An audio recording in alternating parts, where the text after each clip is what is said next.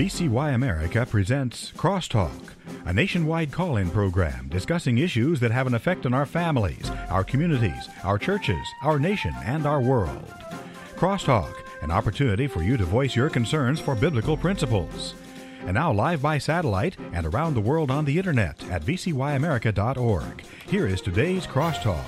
And good afternoon. Welcome to Crosstalk here on VCY America. Ladies and gentlemen, on many occasions, individuals will do something as a means to remember or keep track of a significant event in their lives so that every time they see it, it's going to be a reminder to them. Uh, perhaps it's been a spiritual decision or perhaps some significant event that's occurred. I mean, we see the children of Israel who gathered stones as they crossed the Jordan and uh, built a monument so that future generations would ask, when they ask that question, what meaneth these stones? Uh, they could recall how God led them through and, and provided for them. You know, as a nation, we also put up monuments not to worship, but to remember, to remember individuals or events that have impacted our nation in a significant way. And yet it's these statues and monuments that are under attack. Why is this happening? Thank you for joining us here today on Crosstalk. It's our privilege to have in studio with us Dr. Tim Schmig, Executive Director of the Michigan Association of Christian Schools and Director of Stories in Stones, author of Stories in Stones, Our Heritage of Evidence, and also has led some of our VCY ministry trips. Uh, Tim, good to have you here in studio. Thank you so much, Jim. It's a blessing to be with you today. Yeah. And Tim, as you know, there's uh, just really been a, a deliberate attempt, uh, an attack really, going on to rid us of any remembrance of our the founding of our nation uh, and our, our history. Why do you see, you know, why do you surmise there's such a concerted effort in this regard? Well, I think part of it is this. Today, they look back through the lens of their own personal experiences and they judge our founders based on what we call presentism. And they weigh the actions and the uh, productivity of our founding fathers and those who have gone on before us based on what they feel is right today, which is very unfortunate because the reality of it is, you know, all of us are flawed. All of us have uh, contradictions in our lives. All of us have made mistakes in our lives. And we don't need to have those illuminated and expounded to the point where uh, they get torn down. Our, real, realistically, our founding fathers are not perfect, and none of us are perfect. The one, the present day protesters tearing down the monuments, they're not perfect. And yet, if you look at our country through the lens of idealism, we will be weighed in the balances and found wanting. But if you look at our country's history based on the times that they lived in, uh, they gave us some pretty amazing things. They have, and there are many, as you know, who try to argue that that we are a secular nation. Mm-hmm. And the question, though, is if if that is the case, then then why are there so many spiritual themes that we see in, in monuments, especially in our nation's capital.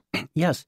And they they put that up as a testament to the providential plan and the providential protection that they had.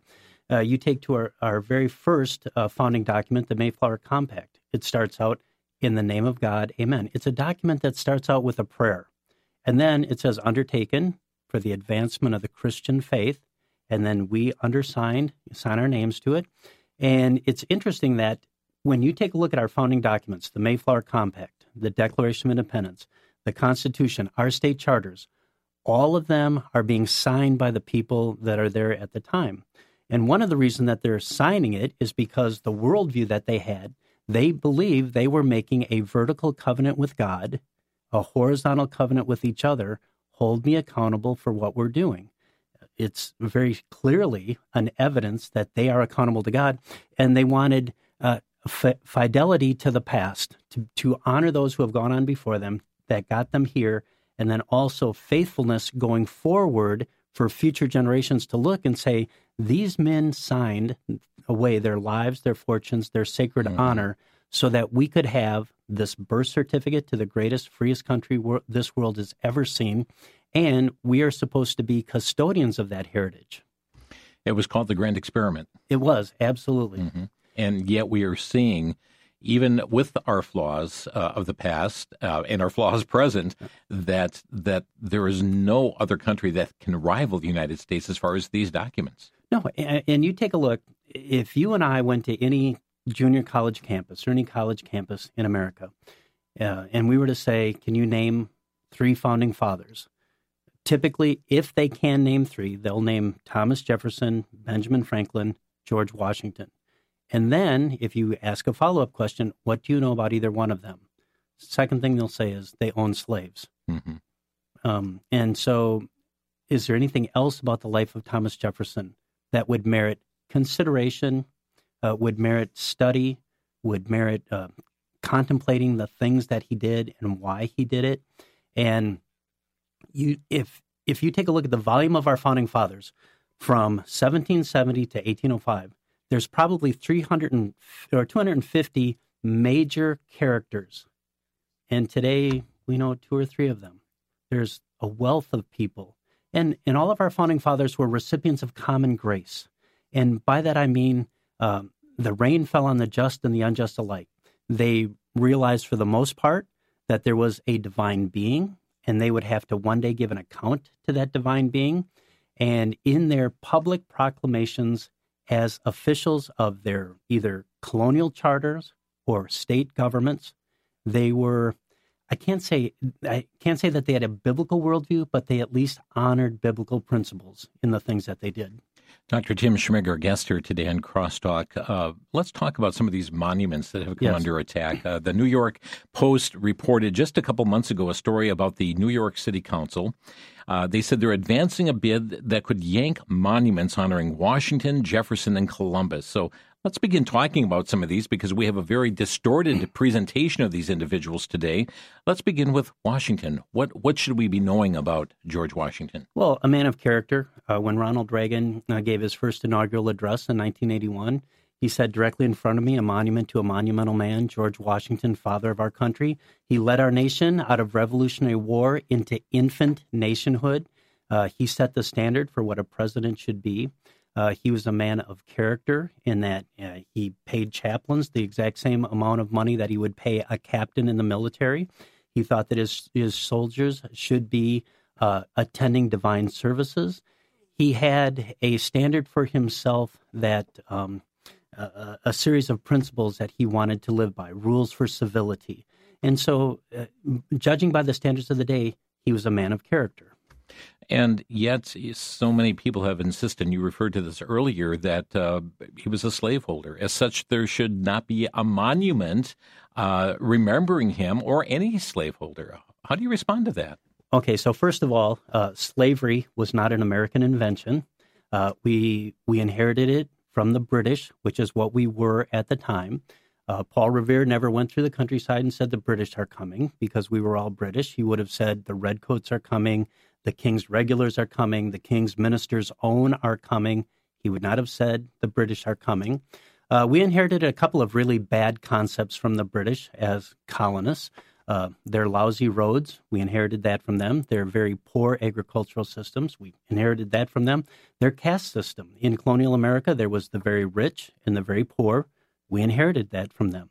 And yes, slavery was a part of the American culture the fact that they owned slaves, uh, many of time, many times the slave owner would give them manumission or freedom upon the death of the slaveholder.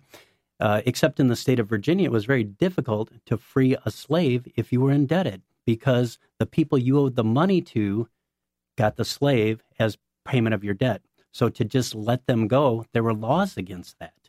And so we look at it and we just say, okay, it was a very unfortunate thing. Um, you know, we certainly don't condone that, but we say that was typical of the times. And we were not the only country that had sl- that had slavery. Mm-hmm.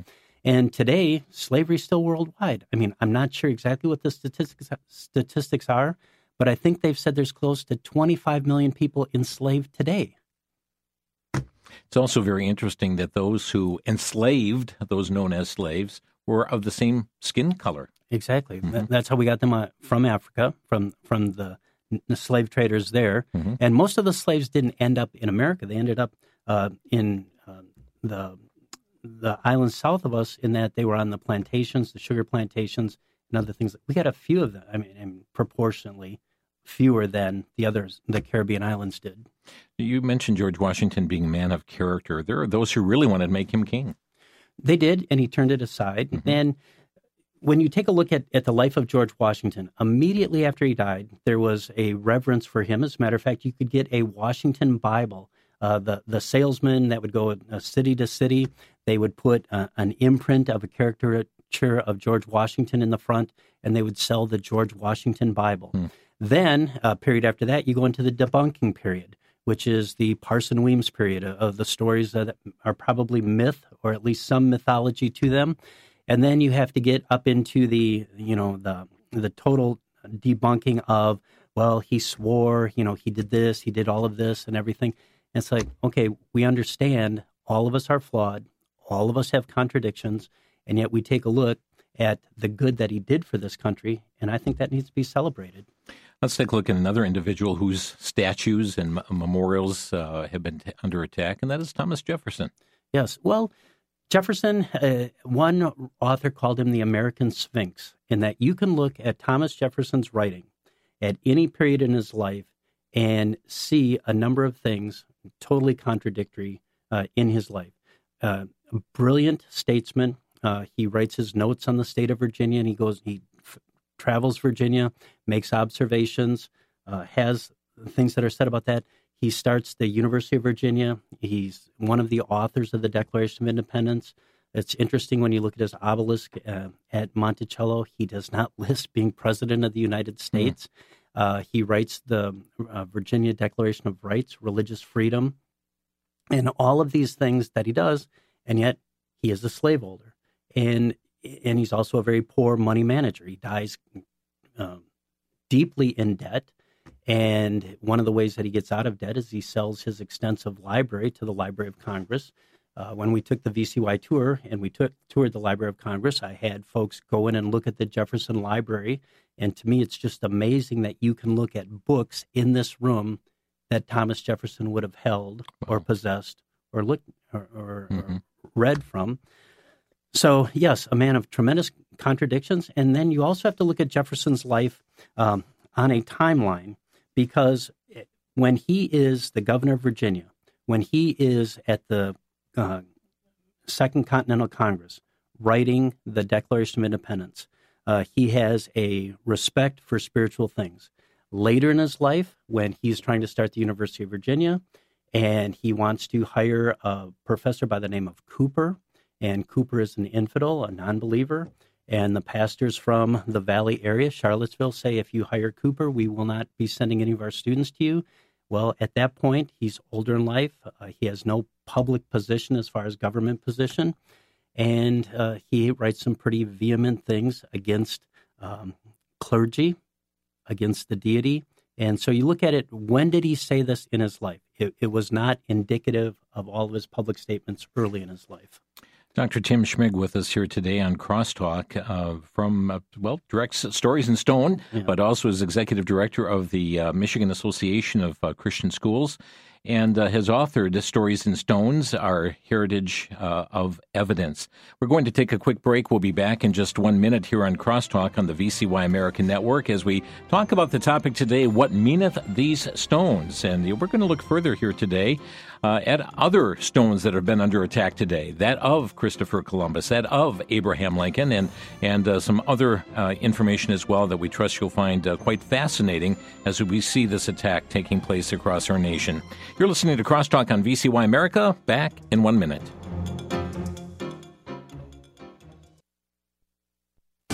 Back to Genesis with Dr. John Morris, author and seminar speaker with the Institute for Creation Research. Dr. Morris, since in the Garden of Eden people were eating plants and certainly insects died there, can we say that there was no death before sin? Chris, creationists insist on the biblical doctrine that the wages of sin is death, and that Adam's rebellion brought death into a once very good creation which had no death. In doing so, we must be careful to use the right terms. Certainly, Adam and Eve were commanded to eat fruit in the garden, and this implies plant death. It would also be difficult for Adam to avoid stepping on an ant as he walked around. But is this death? The Bible never uses the term living for plants or insects. It teaches that life is in the blood and speaks of the breath of life. Thus, only air breathing, blood filled animals lived or died. Chris, there was no true death before sin. Let's go back to Genesis for our perspective on these things. Thanks for joining us for Back to Genesis.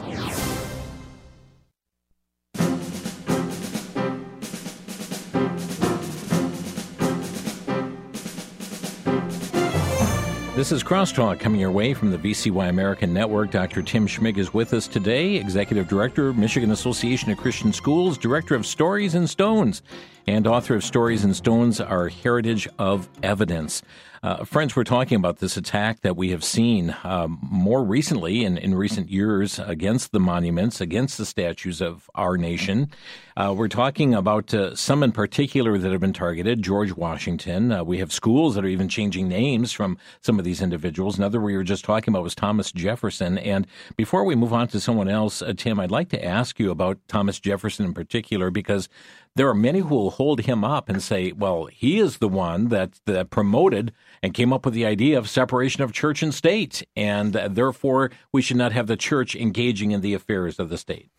Well, in 1801, when the New England pastor Leland rolled a 2,000 pound cheese to Thomas Jefferson, guaranteeing Jefferson that the cheese was milked from Republican cows out in the New England area, he brought this massive cheese to the White House and gave it to Thomas Jefferson, the executive mansion at the time. That very same day, Thomas Jefferson answers a letter from the Danbury Baptists, a group of Baptist churches in Western Connecticut. And in that, uh, they are asking the question Will President Jefferson, like his predecessors, give days, declare days of fasting and prayer? And in that, Jefferson makes a statement that there's a wall of separation between church and state. And what Jefferson's concept of the wall of separation, I think, has been most clearly defined by Dr. Dan Dreisbach from American University, where Jefferson's concept of the wall would be between the federal and the state government. He had no problems with state governments promoting days of fasting and prayer.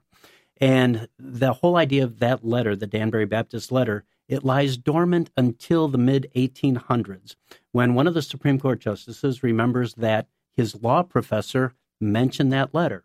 So he wrote or he contacted the Library of Congress and said, We need a copy of that letter. I'd like to see it as we are um, adjudicating this case. And so we don't have Xerox machines back then. So the clerk copies Jefferson's letter word for word, almost. Jefferson says that this is the legitimate power of government declaring days of, of fasting and prayer. And the clerk mis translates the word and he says this is the legislative power of mm. government. Mm. And all of a sudden, that misstatement uh, in the letter it enters the American lexicon. And so that about 1860, uh, 70, uh, you get that in the one Supreme Court case mentioned a few more times. And then you come to the Everson v. Board of Education uh, uh Supreme Court case, where uh, the whole idea is can a public school bus be used to transport children to a private parochial school. Justice Hugo Black, the Ku Klux Klansman, uh, is the one who writes in the Everson case that there is a wall of separation which must, must be held high and impregnable. So since then, Jefferson has been quoted as far as the author of Separation of Church and State uh, multiple times every single year. And even during Jefferson's lifetime, they tried to credit him with the First Amendment. He says, "No, I didn't do that. I was an ambassador to France when they were debating that." So, therefore, the it's very much a misnomer as far as this wall of separation. Oh, yes, it is, and it's unfortunate, but other things like that have happened in history where uh, miscommunication, mm-hmm. uh, wrong identification. It's like, okay, this is our present reality. We we deal with it, even though there's no way we can unring that bell. Uh, Tim, let's talk about another one of these monuments. And I know we could spend a whole program on each one of these characters Absolutely. here, but uh, let's talk about Christopher Columbus for a bit. Oh. Uh, we are trying to erase him. To Columbus statues coming down, um, and and also, uh, I mean, even looking at the calendar, there are many who have uh, n- no longer allowed for Columbus Day, but we have to have Indigenous, Indigenous Peoples, Peoples Day. Day. Yes, mm-hmm. exactly. And in Washington D.C., right outside, outside of Union Station, they have the Christopher Columbus Monument. It had a fountain to it. Uh, that hasn't been uh, working in years. Uh, in I think 1992, somebody uh, put red paint all over the, the monument. And to me, that's that's a modern phenomenon in the last 100 years because in 1892, the equivalent of the National Education Association printed a New Testament in honor of Christopher Columbus. Hmm. So for the first 300 years, we venerate the man and we and we are thankful for, and I love it, discovering a new world. All right, and you know he you, you take a look, and obviously he's another one of those who should have known better. Mm-hmm. And so we look at through the lens of today, look back, and they should have done something different, and they didn't. What what the modern day protesters do about our history is, first of all, they criticize it. They should have known better. Then they try to correct it. Well, he could have done this, but he didn't. And then they condemn it, and part of the condemnation is tearing down the statues, uh, taking names off schools, uh, removing murals from government offices, mm-hmm. and these types of things, because they they must think that if it's out of sight, out of mind. But the reality of it is, we've been given this as um, 1 Corinthians chapter 10 says, history is given to us, number one, as an example. We learn something good from them, but also the word ensample means scar or mark. And if we get a scar on us because we didn't do things well or we did something stupid, uh, we look at that scar and we think, oh, yeah, we don't need to do that again. Right. And so sometimes the negative lesson is just as powerful as the power, as the positive lesson. Let's talk about somebody else, and that is Abraham Lincoln. Yes. And, and uh, you know, we talked about slavery, and, and many would say, you know, Abraham fl- freed the slaves. How could it be that that he is being targeted in all of this, and yet, uh, you know, the Emancipation Proclamation came under him, and yet one of the the the, the monuments known as the uh, or statues as the Emancipation statue has been come under attack as well. Well, there you go again, because I don't think they thoroughly understand what they're doing when they tear down the monuments. They see a monument, it needs to be torn down because it's a monument. Even to the point of total insanity that out in Seattle, they, they wanted to tear down the monument to Jimi Hendrix, who is the patron saint of rebellion. Why would they tear down that monument? When we go to Washington, D.C., and we stand at Ford's Theater, we turn a, across the street and we look at Petersen House, and there's a museum to Abraham Lincoln there. There is a four story circular staircase and the staircase is um, surrounding books about Abraham Lincoln. There are mm-hmm. more books written about Abraham Lincoln than any other president, uh, the rest of the presidents combined, probably. And to study the life of Abraham Lincoln, number one, he kept the nation, he kept the Union together. He did what he had to do. Uh, he was uh, a man who, for his time, was very wise, uh, very uh, eloquent in the things that he did. You go to the Lincoln Memorial, you take a look at his second inaugural address off to the left hand side. It is the most theological statement in American history. It's it's just replete with Bible references, prayers, um, uh, requests that as we as we go into a national healing after the Civil War, that there would be uh, kindness shown to the widow and to the orphan, with charity towards with malice towards none, with charity for all. And for whatever reason, you know, he didn't do enough. Well, he did everything that he could. And as a matter of fact, when you take a look at the um, the American experience, the men who signed the Constitution of the United States, they were slave holders. The southern states, not a few in the middle states, very few in the northern uh, states. But in order to get this country after the Revolutionary War, they had to have a compromise and the compromise was we are gradually going to f- phase out slavery. It doesn't work, and then we have the Great Civil War. We're the only nation that's fought a civil war to eliminate slavery. It's very interesting indeed, and when you consider the proclamation that he did, uh, day of prayer, of fasting, yes. reconciliation, yes. and so forth, uh, he talked about all the, the, the wonderful blessings that we had as a nation. But, but we have forgotten, God. God. Mm-hmm. Exactly. And, and, he understood, you know, that, that basically um, he believed, I think, in the providential view of history that ultimately there is a divine providence over everything. Man is responsible for his mm-hmm. actions, man is responsible for the things. And one of the things that he talks about in his second inaugural address is that God punishes national sins. And this national sin of slavery, the punishment for it, has been the civil war that has killed almost 750,000 people. Almost every family, north and south, was touched by the Civil War. Yeah. Dr. Tim Schmig with us here today on Crosstalk. And our topic today, What Meaneth These Stones? And talking about this. And Tim, I'd like to, I know there are so many more monuments and statues and individuals we could talk about, but I'd like to approach this from another aspect, and that is when I looked and, and as I was preparing for today's program, all of a sudden some of these communist goals start coming mm-hmm. through my mind. Here's goal number 30 uh, from the communist goals discredit the American founding fathers, present them as selfish aristocrats who had no concern for the common man. Mm-hmm. We're seeing that fulfilled. All right. Well, think about it. Um, today, the, the hymn of, of today's protesters is In Mao We Trust. And they have uh, How Great Mao Art. And they look at the communist model and they totally ignore the 53, the 20 million people that were killed in these communist regimes, and they look at this and they use it to denigrate it. Uh, Eldridge Cleaver uh, and others would say that uh, basically the history of the United States, a quote from Eldridge Cleaver said that the government of America was a government of the pigs, by the pigs, mm. and hmm. for the pigs. Mm. And then uh, they talked about the fact that we need to destroy the past, condemn the future, condemn the present, and rewrite the future which is exactly what um, communist China did with, with their plans and with their cultural revolution. They destroyed the past so that if, if we can destroy it, it didn't happen.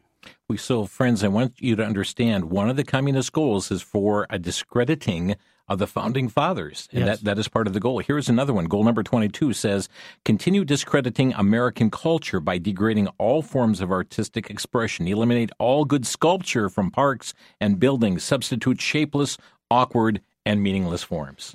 Oh, absolutely. And, and, and I get that. And yet, what they when they tear down the Thomas Jefferson statue, when they remove it out of the City Hall of New York or where it was, I don't think they're tearing down Jefferson the man, but they're tearing down Jefferson the ideas that he was able to plant in seed form in our country. Things like freedom of speech, trial by jury, scientific inquiry, individual liberty, the rule of law. Mm. Uh, he would have uh, very much assented to if you want good laws, follow the Ten Commandments. And so, are they tearing down the statue of the slaveholder or the ideas that he put in seed form in this country, which has basically given us the greatest, freest country in the world for the last you know 250 years. It's because those stones remind us of those ideals. Absolutely, mm-hmm. they're, they're they're they're a testament. And when Israel went into the Promised Land, when they were to create the monument, it was a national monument with a spiritual heritage. What meaning by these stones? Well, there was a day that the Jordan River was three times its normal width at flood stage. God miraculously dried that up and brought us here. And so we look at the monuments uh, to some of the giants on whose shoulders we stand, we cannot criticize them for not being able to see as far as they could. We we shouldn't criticize them for decisions that that we know today they shouldn't have done. Mm-hmm. You know, just like I, I think it's humorous. Uh, all of us have done this, but we look back to our high school graduation pictures and we think, what was I thinking when I bought that suit? Yeah. You know, all right. of us have regrets. Fifth quarter quarterback. Exactly. So Monday morning quarter. That's it. Right and uh, we see that uh, being played before us. Friends, uh, a quick break is coming before us here, and uh, just a little bit more discussion, but we'll also be providing you opportunity to call in on the program as well. So certainly be formulating your questions, your brief comments for us here today. Dr. Tim Schmig is with us, and uh, asking that question, what meaneth these stones? Looking at some of the attacks that are taking place. But what is the motive behind this as well? And we are seeing the communist goals are very much at play in destroying our nation's heritage. We'll be back in one minute. You're listening to Crosstalk on the VCY American Network.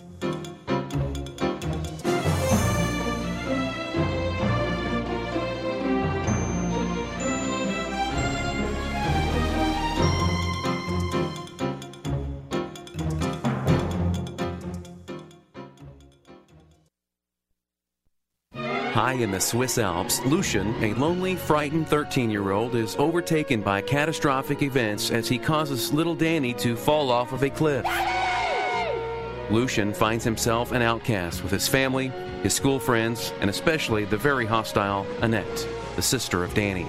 Danny, I've told you not to talk to Lucian. He'll only hurt you again. Bitterness and anger set in. As Lucian finds solitude in the nearby woods, he comes across a woodcarver who helps him find the peace he was looking for that not only changes his life, but that of others as well. You may be able to run away from the village, but you can't run away from yourself. Treasures of the Snow quickly captures the heart. It's a story of friendship, forgiveness, and redemption.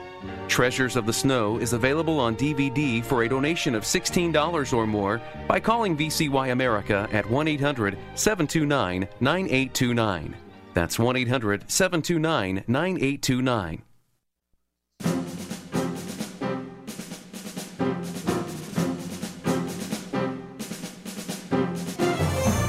Program is called Crosstalk, and it comes your way here from the VCY American Network. With us today, Dr. Tim Schmig, as we ask the question, What meaneth these stones? As we see the, the heritage of our nation under attack in so many different ways, uh, we see it, you know, manifest through the taking down of monuments, murals, uh, paintings, uh, anything that having to do with these. Uh, yet, you know, it's amazing when one goes to the U.S. Supreme Court building how many places in that building are engraved the Ten Commandments and mm-hmm. Moses. Mm-hmm. Tim, that, that there, there's great significance that that the founders had etched into these buildings. That is our heritage. It's our heritage, and it's not just. Uh, there's Solomon that's there. There's Moses mm-hmm. that's there. On the eastern side of the Supreme Court building at the pediment, there's Moses holding the Ten Commandments. Mm-hmm. As you walk into the great chamber, you will see a, an oak panel door there, and it's got Roman numerals one, th- one through five on one side, six through ten on the other side. Which, if you Google it, go to that fount of all knowledge, Google, and it will say that is the icon for the Ten Commandments. Hmm not the Bill of Rights. Not the Bill of Rights, no.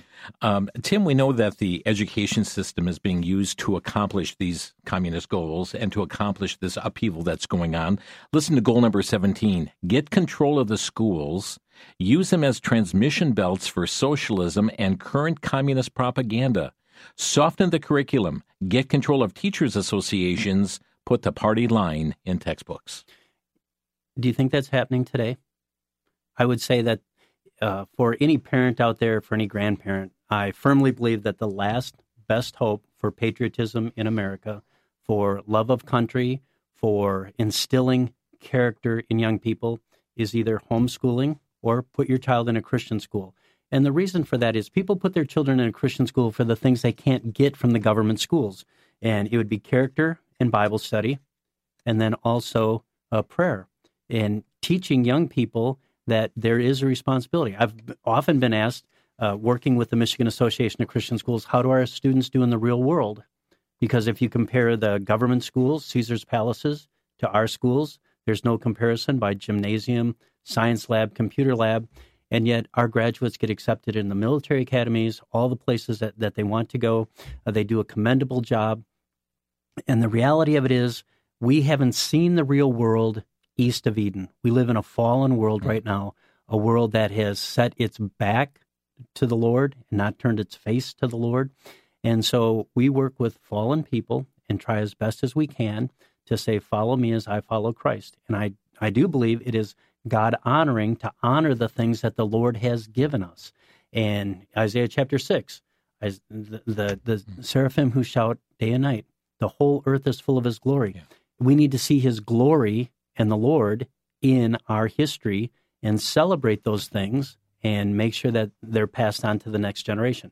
Ronald Reagan said we are one generation from destruction. Wow. That's sobering, folks.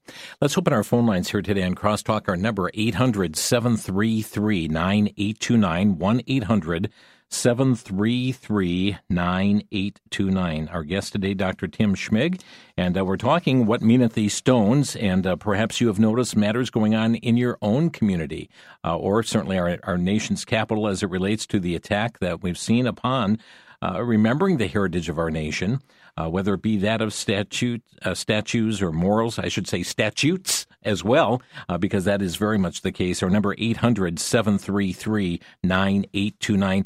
Tim, aside from, from the school aspect that you just mentioned, how should believers respond in such a time as this? Well, I think that we need to speak up. We need to have a voice. Um, I would say responding either by calling into programs like this, writing a letter to the editor, showing up at school board meetings, but letting their voice be heard, maybe writing to their elected officials, or better still, when their elected official is back in the district and they have, you know, coffee with the congressman or whatever.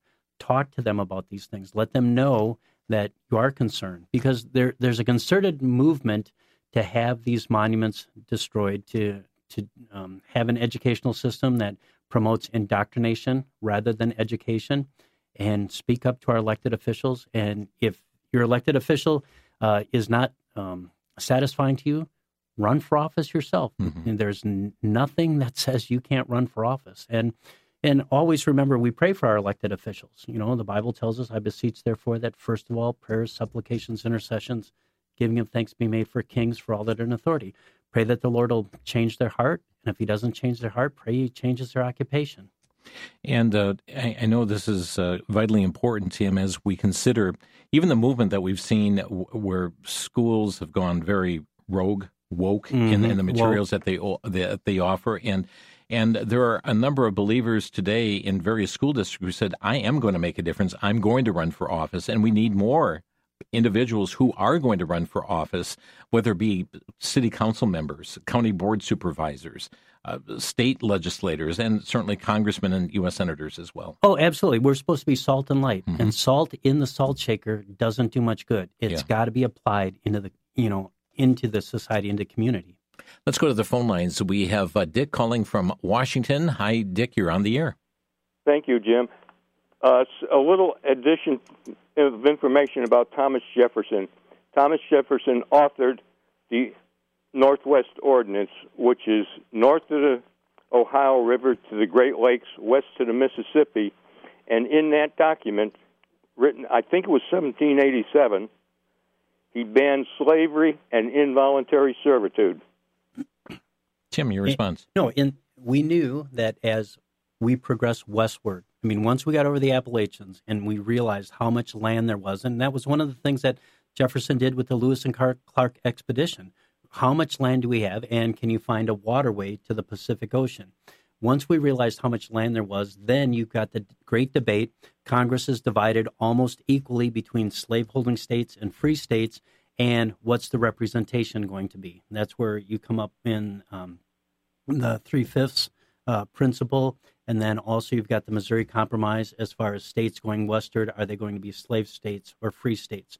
But that is a good point. Uh, the other thing with the Northwest Ordinance is uh, he instituted uh, education in each community that was there. And then also another thing that I think is pretty interesting, if you travel very much in, in the east, um, the roads there can be as complex as any math problem you've ever seen, but it was said that in the Northwest Ordinance, roads would run north, south, east, west, uh, except by the lay of the river or the lay of the land. Hmm, very interesting. Thank you, Dick, for the for the issue here today. Thank you. Let's go to Jeff next in uh, Garland, Texas. Jeff, you're on the air. Good afternoon. I was just calling to ask uh, why your guest keeps referring to these people who are wanting to remove all this stuff from our history. Why does he keep referring to them as Protestants? Because they are and, okay. They're protesting. They pro. They're the protesters. Okay, so it's not Protestant. Not not Protestant by not not by denomination, but they're protesting something that they really don't know the principle that they're protesting from. I guess I should have cleared that or, clarified that earlier. One other thing, if uh, somebody was in an effort to preserve our history, if you will, let's say for like um, an end times type thing, to try to keep a history, a some kind of a record. Has anybody ever thought about putting together some kind of a list of concise works that kind of pretty much discusses these founding fathers and our history so that, you know, hey, this is uh, so we can tell hmm. future generations – you know, having a record, so to speak. You know, well, this is what really happened. Jeff, thank you so much. And you know, we've interviewed uh, William J. Federer many, many times on this station and on Crosstalk, and one of his his works that is just masterful is America's God and Country Encyclopedia yes. of Quotations, mm-hmm. and and there you'll find references to God, going to the presidents and statesmen and founding documents uh, pointing to that. But but he's got a library of books mm-hmm. uh, dealing with these issues and has been interviewed often concerning them. Uh, Bill Federer has done a wonderful job. David Barton has done a wonderful job. Uh, scholarly work, anything by Dr. Dan Dreisbach, as far as the the research and and just the intent of what Thomas Jefferson was was writing about with his letter to the Danbury Baptist. There's a wealth of information out there. You want to make sure that, that you're going to reputable sources. The the researchers who are going back to first source documentation. Dr. Catherine Millard is another. Yeah. Yes. And she's got some great works. Thank you, Jeff. Uh, Malcolm in Osprey, Florida, you're on the air. Good afternoon. Congratulations that you're talking at last about The Naked Communist, a book that is now an American classic. 0.2% of all books that year made that level. This book was mandatory reading, uh, published 1958 from the congressional testimony in 1956 by Skousen and uh, this book was as I said before, an American classic and necessary, mandatory reading for the FBI and CIA from 1958 to 1972. In 1972, the House Un American Committee was abandoned, but mainly by two people from uh, Michigan, and I'm also from Michigan, John Dingell and John Conyers, uh, both very active in the communist uh, movement. They abandoned and discontinued the House Un American Committee in August of 1972. Therefore, the communists have had free reign in America since that date. This book should be mandatory reading in all high schools in America. Mm. I'm trying desperately to get it into Hillsdale College, mm-hmm. but I'm meeting with some resistance there, which means the communists have infiltrated that institution too. Well, I, I don't know whether I don't know about that, that but what I would say is this: today, the truthful telling of our past is in, is truly in a moral freefall, and it's being rewritten. I want you to listen to this quote by Chief Justice Earl Warren. And if you know anything about Earl Warren, if you traveled anywhere in the South during the 1960s, there would be uh, billboards that said "Impeach Earl Warren." Time Magazine, 1954.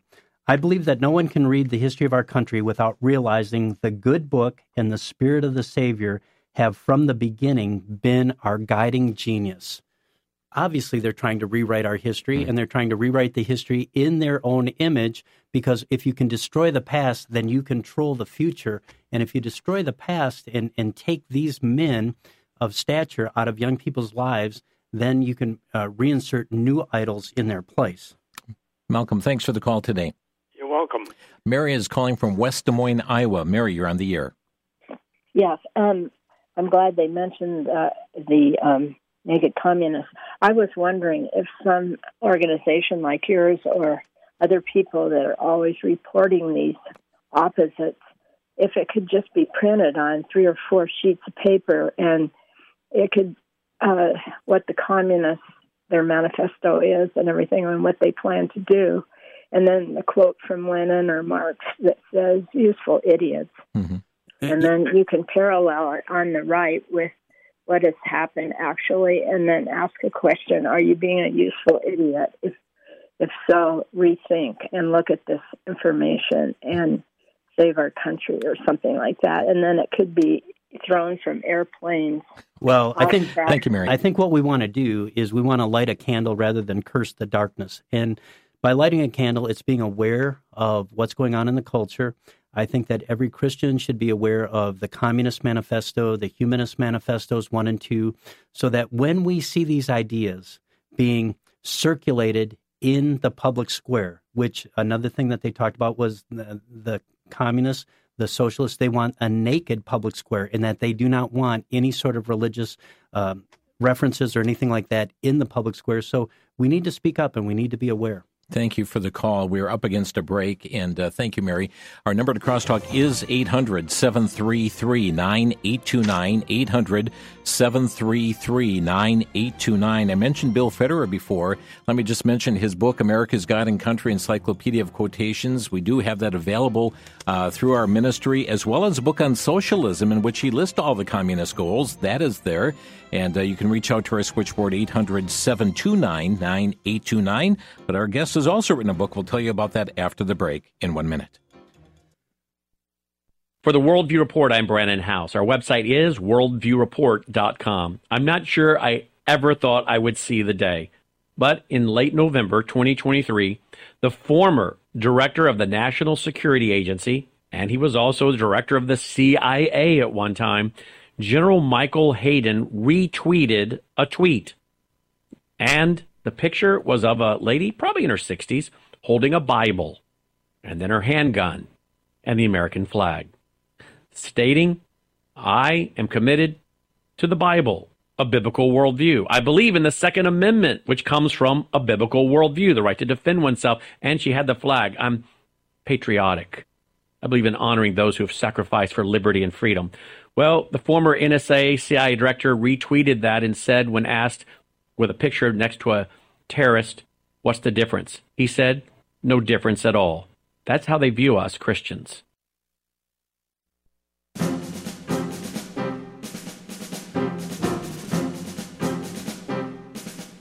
What meaneth these stones? Our topic today on Crosstalk. Dr. Tim Schmig is with us today.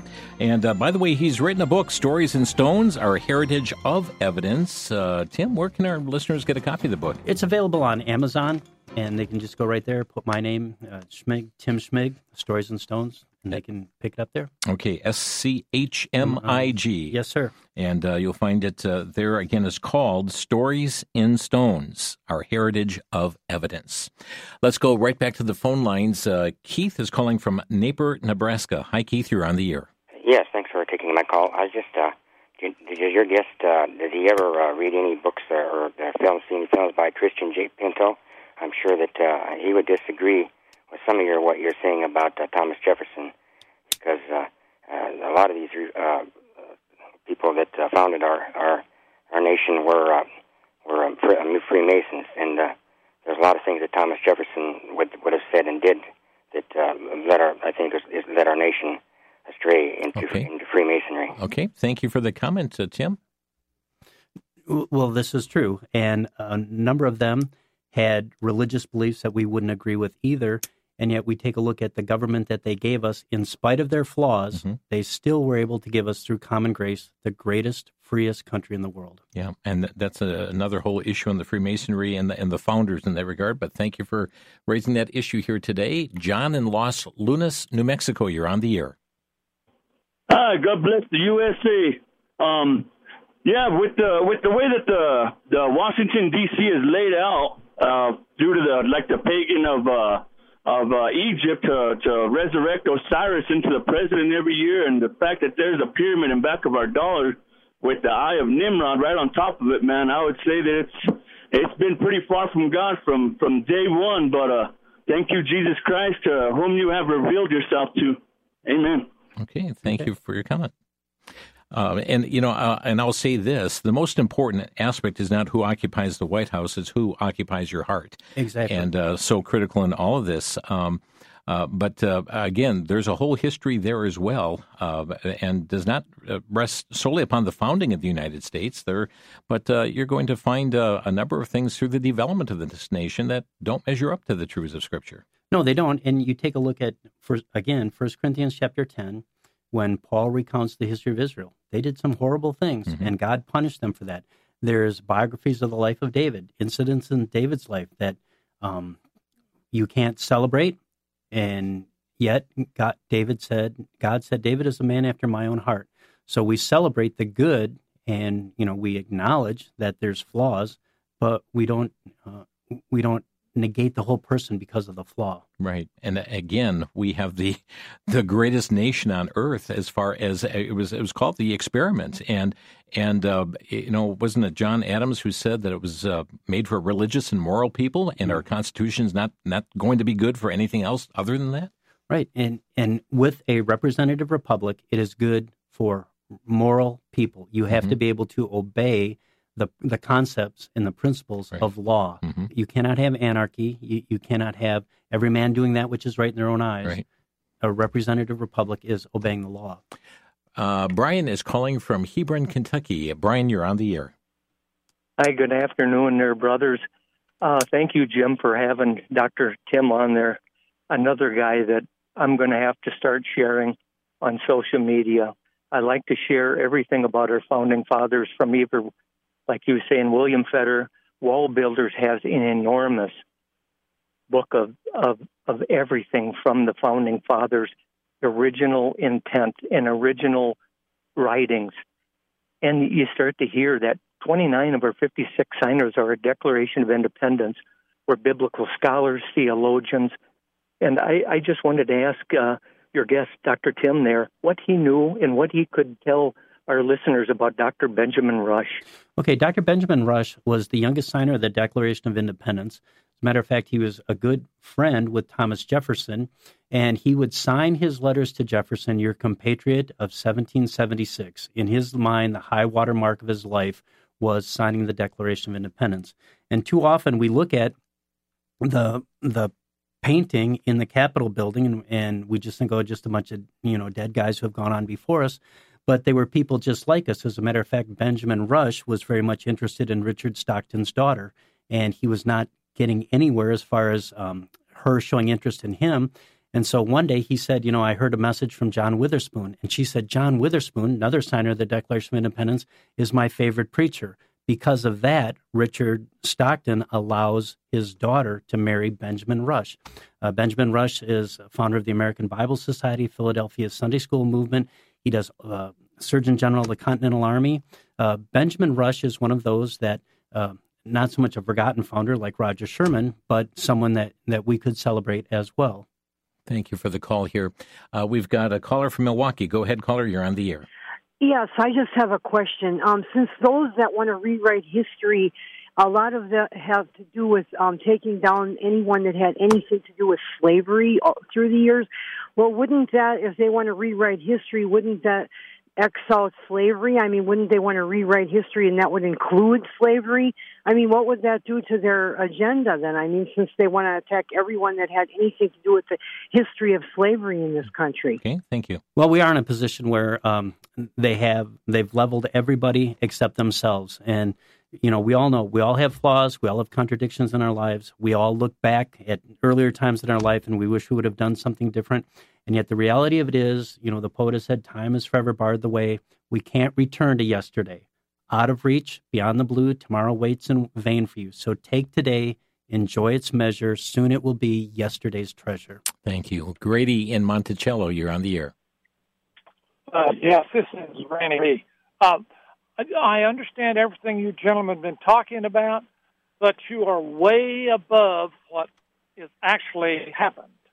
In the last 60 years, the NEA has put together a school, public school curriculum, which basically has made certain that 80% of the public school system children graduate as dysfunctional semi illiterate. I'm going to have to stop you there because we only got a quarter of a minute left and want you to have a response here, Tim. Well, there definitely is. We've gone from educating young people to indoctrinating them. And when you can indoctrinate them, you can get them to follow the herd, follow the crowd.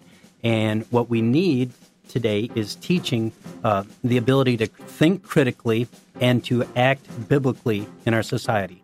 Thank you for your call, and we apologize to others on hold. We have run out of time.